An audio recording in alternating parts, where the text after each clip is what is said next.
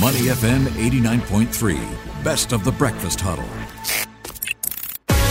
The Breakfast Brief on Money FM 89.3. Money FM 89.3. Good morning. It's the Breakfast Huddle with Elliot Danker and Ryan Huang. Ryan, I asked this question to our analysts yesterday. I'm going to ask you the same Hmm. one. Uh, would you pay less for a subscription, except that there are going to be ads? Do you mind that? I guess it's a price for everything. I know the cheaper, the better. Show me more ads. I will just take it for free if you show me enough ads. Yeah. And so you would watch Netflix. Okay, if Netflix was free and it came with ads, you'd be okay with that. I'll be okay, you know, save every penny I can, spend it elsewhere. You know, times are tough. I just want it for free if I can. Wow. How about you, though? Uh, no.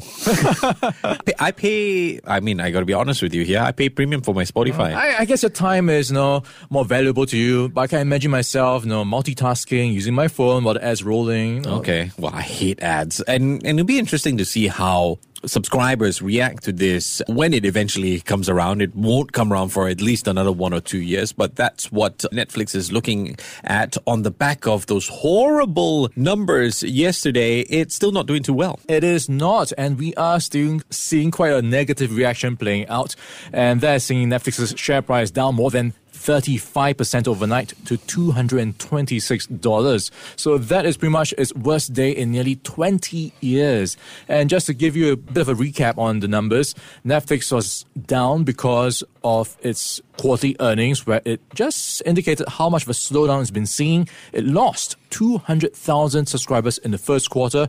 Uh, bear in mind, the prior quarter, they were already reporting slower growth. This time around, they reported lost subscribers. And it predicts it could lose even more subscribers in the second quarter, 2 million more. So that's really, really putting pressure on Netflix. Yeah.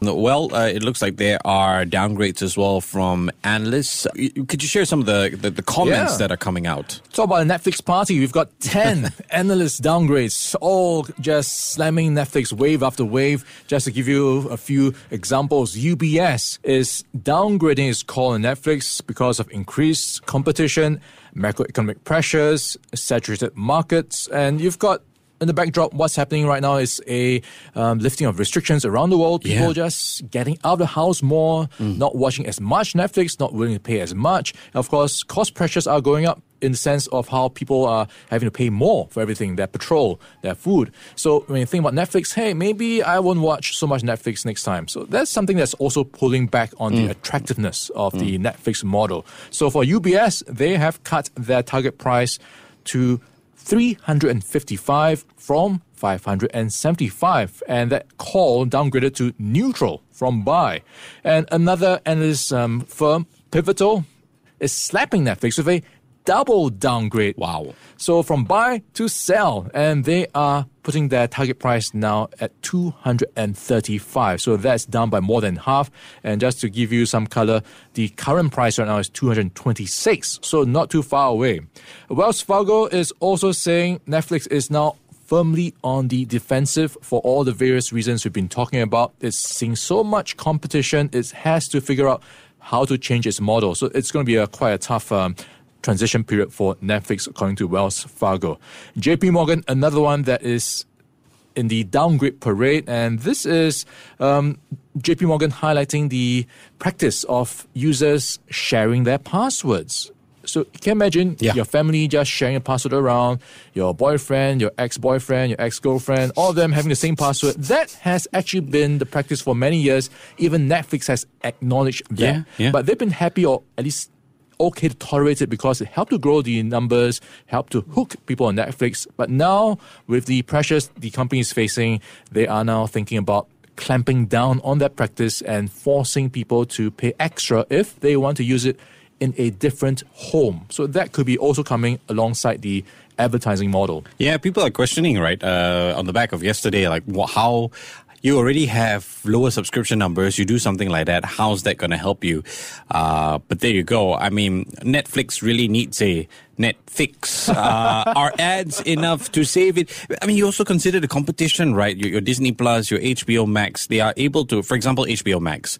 Uh, I think two months ago, or just over a month ago, 45 days ago to be exact, The Batman was in cinemas. Now, if you didn't want to watch it in cinemas, you wait 45 days later, it's on the platform HBO Max here in Singapore, HBO Go. So then that, that I mean, that benefits me. Yeah, not too long ago, Netflix actually, is different, what? Netflix was so dominant, they said that their main competition was sleep. So they were fighting with sleep over your attention. But now with the crowd of choices right now, they are starting to recognize it's not just them in the game right now. You've got Disney Plus and all the pluses out there, Apple TV, all just getting a smaller size, uh, slice of the pie. Yeah, and you want to get into gaming. How's that going to work with people going out back into the world? Okay, uh, someone who is dancing around, probably not watching Netflix, is Mr. Elon Musk. Wow, what Yeah. earnings? First quarter profit and sales top estimates, and that is sending share price up 6% after the bell. So we've got earnings per share at 322, better than the 226 from the consensus forecast. Revenue was at 18.76 billion dollars. That's above the 17.8 billion from the consensus forecast. And a couple of things driving it here. You've got cars of Tesla. Uh, the Tesla sales are up 87% from the same period last year, reaching 16.86 billion. Margins are also up to a record 32.9%. So you've got Tesla being able to raise its selling prices to offset all those pressures from higher material costs, higher wages, and it's been able to command it apparently because people want a Tesla. So it is seeing 50% average annual growth in vehicle deliveries in the coming year. So something that's really driving Tesla's business. Yeah, uh, and uh, they, they they've got that new gigafactory in Germany. Okay, sure, a bit of slowdown in in uh, Shanghai, but that's going to change very soon. Um, what are the um, what are the bright spots are you seeing? What are the earnings highlights are you paying attention to? Yeah, you mentioned Shanghai. So they mentioned they lost about a month of build volume due to the COVID related shutdowns. So something that will continue to play out. But they are ramping up their production in Berlin and Texas, where they have gigafactories as well. But they note this will take some time. Any factory ramp up will take some time. Um, the other thing to note is Elon Musk has been in the news quite a lot last week for his buyout proposal for Twitter. So here is where Tesla Yes. comes into play right now because he holds a lot of Tesla shares. So there is speculation that he may sell some of his Tesla stock to um, just raise funds or at least borrow against it to finance his $43 billion dollar bid for Twitter. So that could leave Tesla's shares quite volatile until we get some clarity. Yeah. Okay. Um, let's take a look at some other earnings highlights. Procter and Gamble is uh, on your radar. Uh, Lululemon as well. Uh, interesting. Uh, Lululemon, by the way, and, and just to bring that up, they are now going after the men. That's right. So with Procter and Gamble, they are beating estimates with price hikes offsetting higher costs. And with Lululemon, they are seeing quite a good time as well. They are looking to double their revenue in the next five years. Putting it on track to hit $12.5 billion in sales. And that is going to be seeing its kind of a new strategy, aiming the men in a more bigger fashion. I tell you what, I was in, uh, where was I? This, uh, I, I want to. There's a there's a big Lululemon outlet, so I went inside there. My wife was obviously looking at other stuff in Lululemon, and I saw this men's section. I was like, "What? What's going on here?"